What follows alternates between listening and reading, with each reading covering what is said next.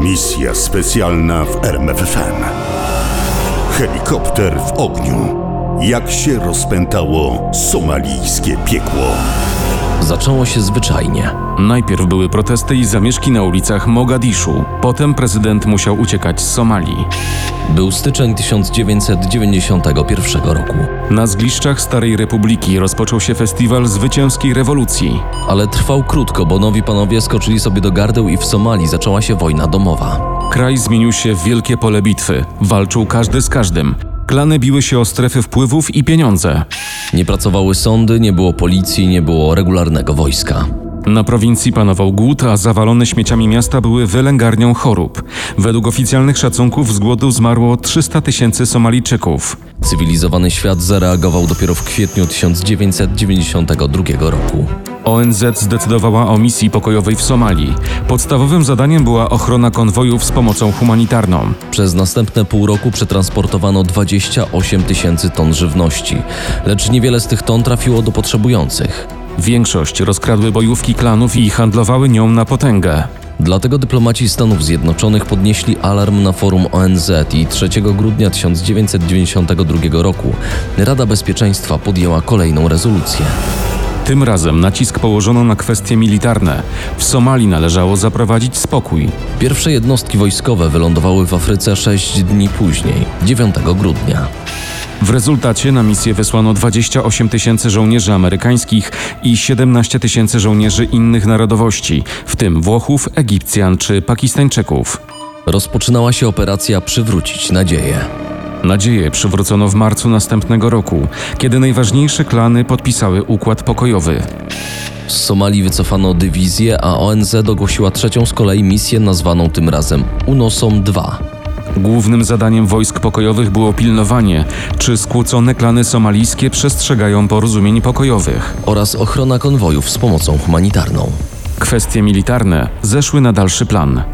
I wtedy właśnie przypomniał o sobie lider klanu Habr Gidr, a zarazem szef somalijskiego ruchu narodowego Farrah Mohamed Aidid. To z jego polecenia popularne radio Mogadiszu oczerniało politykę Organizacji Narodów Zjednoczonych. Powód był prosty. Aidid i jego ludzie twierdzili, że ONZ działa pod dyktando jej sekretarza generalnego Botrosa Gali. Gali, egipski dyplomata, popierał obalonego prezydenta Somalii, a jednocześnie był przeciwnikiem Somalijskiego Frontu Narodowego. Czy teraz wykorzystywał swoją pozycję, by mścić się na klanie Aidida? Sam Aidid nie miał co do tego wątpliwości. Mimo ostrzeżeń retoryka radia się nie zmieniła. Szef misji pokojowej był zaniepokojony. Jego zdaniem audycje radiowe mogły pobudzić Somalijczyków do buntu. Uznał, że nie ma wyboru, musi zamknąć stację. Nie mógł tego jednak zrobić bez wyraźnego powodu. Postanowił więc wykorzystać siły pokojowe. Do obowiązków żołnierzy ONZ w Somalii należała między innymi kontrola składów broni. 5 czerwca 1993 roku miało dojść do niej pierwszy raz. Inspekcje mieli przeprowadzić Pakistańczycy. W piątek, 4 czerwca 1993 roku poinformowano kwaterę Aidida o przypadającym następnego dnia terminie kontroli. Aidida jednak wówczas nie było na miejscu i informację odebrał niejaki Abdi Hassan Awale. Ale ja nie jestem upoważniony do przyjmowania takich informacji. Proszę poczekać, aż Adit będzie w sztabie. Ale przedstawiciele misji pokojowej nie zamierzali czekać. Nie będziemy zwlekać. Jest pan wysokim rangu przedstawicielem Frontu Narodowego. Uważamy, że spełniliśmy swój obowiązek. Zostaliście powiadomieni o terminie inspekcji. Od was zależy, co zrobicie z tą informacją. Somalijczykowi nie spodobała się taka retoryka. Był zdenerwowany i nie miał zamiaru ukrywać tego faktu. Wasze zachowanie jest nie do przyjęcia. Uważam je za ultimatum, a to oznacza wojnę. Następnego dnia wojsko ONZ zatrzymało się pod siedzibą radia Mogadiszu. To było bardzo popularne radio. Słuchali go nie tylko zwolennicy Aidida. Dlatego, kiedy rozeszła się plotka, że Pakistańczycy chcą zamknąć radio, wokół zaczął zbierać się tłum ludzi. A następnego dnia, 6 czerwca 1993 roku, na łamach New York Timesa napisano: Około dwóch tuzinów żołnierzy pakistańskich z sił pokojowych ONZ zostało wczoraj zabitych w bitwie z bojownikami Faraha Mohameda Aidida. Dwa główne szpitale w mieście poinformowały, że 23 Somalijczyków Kenijczyków zginęło, a ponad 100 zostało rannych. W wyniku tego tragicznego incydentu Pakistan wezwał do pilnego posiedzenia Rady Bezpieczeństwa ONZ. Rada Bezpieczeństwa zaplanowała konsultacje w sprawie wniosku na niedzielę i wtedy też przyjęła rezolucję 837. Rada potępiła ataki na wojska ONZ w Somalii. Rada podkreśliła znaczenie wczesnego wdrożenia rozbrojenia wszystkich partii, frakcji i ruchów somalijskich, a także neutralizacji systemów radiofonii, które przyczyniły się do ataków na siły ONZ. Na podstawie tej rezolucji podjęto decyzję o aresztowaniu Mohameda Farraha Aidida z somalijskiego ruchu narodowego. Admirał Jonathan Howe, wysłannik ONZ w Somalii, ogłosił, że zostanie przeprowadzone pełne śledztwo w sprawie ataku na żołnierzy pakistańskich. a także podjęte zostaną odpowiednie kroki przeciwko osobom podejrzanym. Niedługo potem Howe wystawił nagrodę w wysokości 25 tysięcy dolarów za głowę Aidida. Aidit się nie przestraszył, a żeby podkreślić, że nic sobie nie robi z tych gruźb, wyznaczył nagrodę za głowę Howe w wysokości miliona dolarów. Admirał Howe nie zamierzał czekać, aż ktoś schwyta, czy może lepiej wyda Aidida. Postanowił działać sam. 12 lipca 1993 roku nastąpiło uderzenie 10 Dywizji Górskiej. Dokładnie o godzinie 10.18 przed południem sześć helikopterów Cobra wystrzeliło 16 pocisków przeciwpancernych TOW na dom Abdi Hassana Awale. Dlaczego admirał Howe zdecydował się na tak drastyczny krok? Otóż atak przygotowywano od kilku dni. Szpieg CIA ukryty pośród zwolenników Aidida doniósł o planowanym spotkaniu ludzi z samego szczytu klanu Habr Gidr. Podał datę i miejsce rozmów. Zwykły dom, gdzieś w labiryncie ulic Mogadiszu. Według oficjalnych źródeł ONZ zginęło 54 Somalijczyków, a 161 odniosło rany. Według informacji somalijskich zabito 73 osoby. Czy wśród zabitych był Aidid? Aidid rzeczywiście pojawił się na spotkaniu, powiedział kilka słów i wyszedł. Później, już po ataku, pojawiły się plotki, że został ostrzeżony przez własnych szpiegów. Niewykluczone, że miał swoich informatorów nawet wśród włoskich żołnierzy misji pokojowej. Nalot, według Amerykanów operacja Michigan, rozpalił anty-ONZ-owskie i antyamerykańskie nastroje wśród Somalijczyków. Scott Peterson, amerykański dziennikarz obecny podczas nalotu, przyznał, że nalot pochłonął o wiele więcej ofiar niż przyznali to ludzie z ONZ. Później mówiono, że wielu tych, którzy zginęli, było zwolennikami porozumienia z ONZ. Odpowiedzieli na te zarzuty przedstawiciele misji pokojowej, twierdząc, że budynek był obiektem wojskowym, natomiast wewnątrz odbywała się narada wojenna. Ale nie wszyscy zgadzali się z tym komentarzem. Atak mający na celu zabicie mieszkańców bez dania wszystkim osobom znajdującym się w budynku szansy na poddanie się to nic innego jak morderstwo popełnione w imieniu Narodów Zjednoczonych. Z kolei Włosi twierdzili, że atak na Habr Gidr groził rozszerzeniem wojny domowej i zwróceniem Somalii przeciwko całym siłom pokojowym ONZ. Następne wydarzenia pokazały, że mieli rację, ponieważ dla Habr Gidr i innych klanów atak oznaczał wypowiedzenie otwartej wojny przez Stany Zjednoczone. Nikt w Somalii nie traktował już poważnie dyplomatycznych prób rozwiązania problemu Somalii. Algierczyk Mohamed Sahnoun, wysłannik ONZ w Somalii, bardzo pesymistycznie oceniał szansę na pokój. Tymczasem kooperacja w koalicji ONZ psuła się nadal.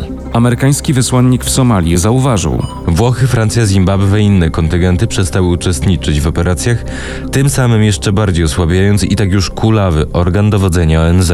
Tymczasem mimo głośnych wojennych i antyamerykańskich haseł przez następne trzy tygodnie panował względny spokój. a potem przyszedł 8 sierpnia i eksplodował na minie wielozadaniowy samochód wojskowy, tak zwany Humvee. Zginęło czterech żołnierzy. Minęły dwa tygodnie i rannych zostało kolejnych siedmiu Amerykanów. Prezydent Stanów Zjednoczonych Bill Clinton poczuł się zaniepokojony. Zapytał doradców, co robić. 22 sierpnia 93 roku w Somalii wylądował nowy kontyngent pod dowództwem generała Williama Garrisona. Kontyngent składał się z konglomeratu wielu różnych jednostek, w tym 16 śmigłowców Pułku Lotniczego Operacji Specjalnych, komandosów Delta i kompanii Rangersów. Aidid się nie przestraszył i Amerykanie ginęli dalej.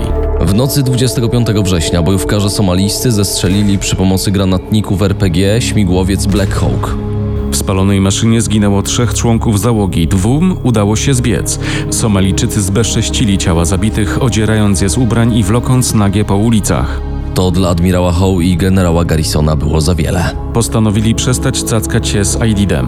Pomysł zemsty podsunęło CIA. Już od 10 dni wywiad Stanów Zjednoczonych wiedział o planowanym spotkaniu ministra spraw zagranicznych Omara Salada El-Mima i jego doradcy Mohameda Hassana Awale. Poznano również miejsce spotkania, budynek tuż obok hotelu Olympic i termin 3 października. Informacja została przekazana generałowi Garrisonowi, a on już wiedział, jak ją wykorzystać. Pierwszy Black Hawk wystartował o godzinie 15.32. W kilka minut później w powietrzu było już 19 śmigłowców, w tym 8 Black Hawków. Po szosie do Mogadiszu gnało 9 samochodów wielozadaniowych Humvee i 3 pięciotonowe ciężarówki. Ten konwój dostał dwa zadania. Po pierwsze, przewoził na miejsce akcji operatorów z Delta Force i Rogersów. W sumie do operacji, której nadano kryptonim Irene, zaangażowano 160 żołnierzy oddziałów specjalnych. Po drugie, już po akcji musiał odstawić schwytanych jeńców do bazy. Według planów operacja nie miała trwać dłużej niż pół godziny. Przelot nad cel trwał 10 minut. O 15.42 helikopter Little Bird pojawił się nad celem i dokładnie wtedy zadziałało prawo Marfiego. To znaczy to, co miało pójść nie tak, poszło nie tak. Najpierw helikopter wzbił tak wielką chmurę pyłu, że musiał podejść do celu jeszcze raz od drugiej strony.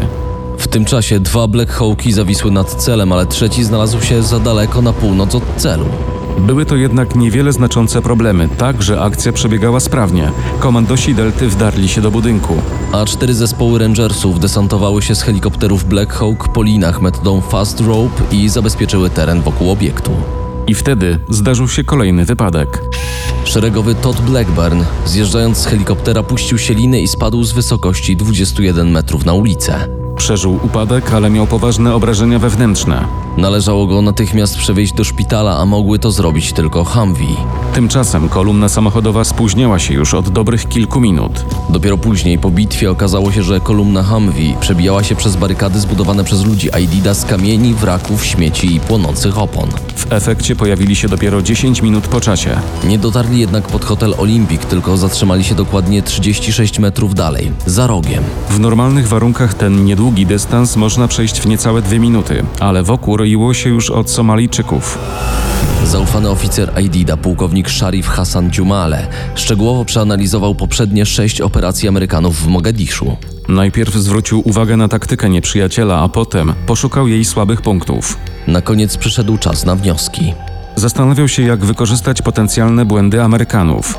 Zaczął od przygotowania własnej strategii obronnej. Przede wszystkim kazał podzielić miasto na sektory, każdy z oficerem łącznikowym i radiostacją. Pułkownik Dziumale uznał, że to powinno pozwolić na szybką mobilizację ludzi i zorganizowanie obrony. Bitwa rozpalająca się na ulicach Mogadiszu miała pokazać, czy się nie mylił. Przez pierwsze 10 minut po rozpoczęciu ataku panował chaos. Dopiero kiedy pułkownik Dziumale zorientował się w sytuacji, kazał przekazać przez radio rozkaz. gromadzić się na miejscu bitwy i rozpocząć organizowanie zasadzek wzdłuż prawdopodobnych tras prowadzących z baz Amerykanów. 10 minut później ulice w sąsiedztwie hotelu Olympic zajęli żołnierze Aidida.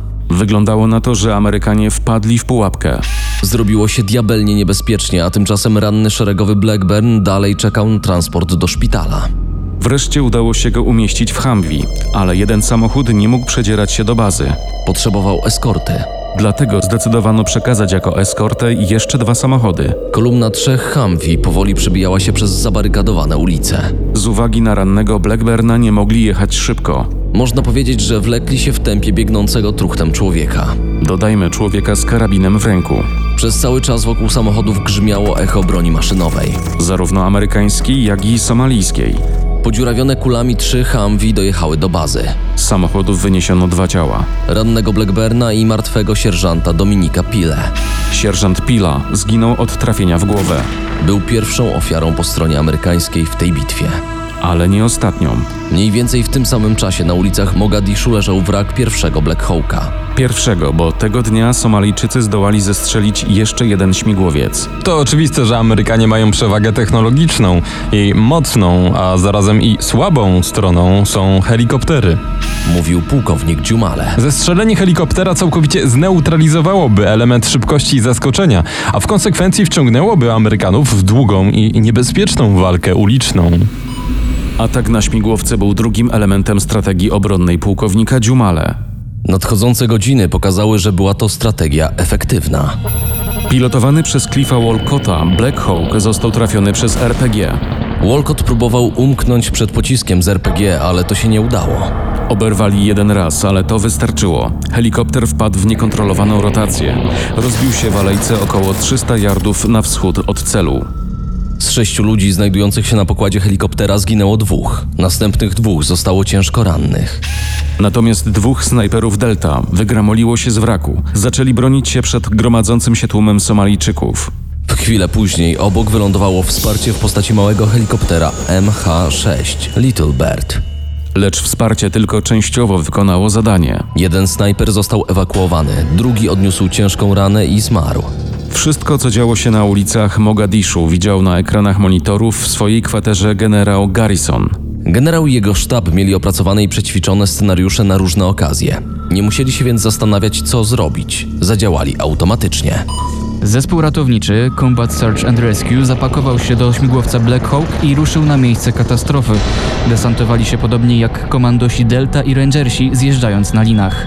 Komandosi i rangersi nie mieli na głowie setek uzbrojonych Somalijczyków. Teraz, kiedy lądował zespół ratowniczy, wokół wraku toczyła się zażarta bitwa. Skądś nadleciał pocisk z RPG, wiszący w powietrzu Black Hawk dostał wirnik. Utrzymał się jednak w powietrzu, ale musiał wracać do bazy. Kolejnego uderzenia mógł już nie wytrzymać. Zespół ratowniczy, chcąc nie chcąc, musiał pozostać na ziemi i walczyć. Żołnierze byli zmęczeni. Pot lał się strumieniami, szczypały oczy. A mimo to każdy snajper, każdy komandos i ranger brał na cel uzbrojonego Somalijczyka i strzelał. Czasem wystarczył jeden pocisk, czasem dwa lub więcej. Często z ulicy ściągano rannego czy zabitego Somalijczyka, lecz komandosom wydawało się, że nieprzyjaciół wciąż przybywa. Wreszcie zdali sobie sprawę, że jest ich zbyt mało, aby kontrolować ten uzbrojony tłum. Dlatego nikt nie zauważył, jak pewien Somalijczyk z wyrzutnią RPG na ramieniu klęka na środku ulicy i strzela. Pocisk trafił w śmigło na ogonie helikoptera Black Hawk, oznaczonego kryptonimem Super 64. Helikopter po krótkich kilkunastu sekundach runął w dół, rozbijając blaszane baraki. Była godzina 16.40. Generał Garrison, który to wszystko widział na ekranach monitorów w sztabie, miał kłopot. Według regulaminów do rozbitego śmigłowca powinien wysłać nowy zespół ratowniczy. Ale go nie miał. Dlatego musiał improwizować. Jako wsparcie posłano niewielką grupę rangersów. Nie ujechali daleko, zaledwie kilometr od bazy i tam zostali zatrzymani przez bojówki Aidida. Stracili dwa Humvee oraz trzech żołnierzy i wrócili. Potem ruszyła kompania Charlie z 10 Dywizji Górskiej Sił Szybkiego Reagowania, około 140 dobrze wyszkolonych i uzbrojonych żołnierzy. Utknęli w Mogadiszu. Na ulicy Lenina. Przez pół godziny ponawiali próby przebicia na miejsce dwóch katastrof. Według amerykańskich źródeł wystrzelili 60 tysięcy nabojów i kilkaset granatów. Nie pomogło, musieli wycofać się do bazy. Dopiero o drugiej po północy, już 4 października, po 9 godzinach mozolnego wybijania sobie drogi przez ulice wrogiego miasta, żołnierzom 10 Dywizji Górskiej udało się dotrzeć do miejsc katastrofy. Konwój ciągnął się przez ponad 2 kilometry. Liczył ponad 100 pojazdów pod szyldem ONZ. O ile Amerykanie grali tu nadal pierwszorzędną rolę, to tym razem towarzyszyli im żołnierze malezyjscy w niemieckich transporterach Kondor i cztery pakistańskie czołgi. Kolumnę wspierały z powietrza śmigłowce szturmowe Black Hawks i Cobra. O świcie konwój ruszył z powrotem. Wracali wszyscy. Zabrano rannych i ciała zabitych. Somalijczycy nie atakowali, Dlaczego? bo taki był rozkaz Aidida. Owszem, jeszcze nocą Aidid wydał pułkownikowi Dziumale rozkaz zniszczenia Amerykanów zamkniętych w pułapce Mogadiszu. Zmienił jednak zdanie pod wpływem strat własnych ludzi i z obawy przed odwetem rozwścieczonych Amerykanów. Ale Amerykanie nie szukali odwetu. Dwa dni później prezydent USA Bill Clinton polecił zaprzestać wszelkich działań przeciwko klanowi Aidida. A następnie ogłosił, że wszystkie wojska Stanów Zjednoczonych wycofają się z Somalii nie później niż do 31 marca 1994 roku. Tymczasem ledwo Amerykanie opuścili jedno państwo afrykańskie, a już musieli się pojawić w innym. W Rwandzie rozpoczęła się wojna domowa. Misja specjalna w RMFFM. Na tropie największych tajemnic historii.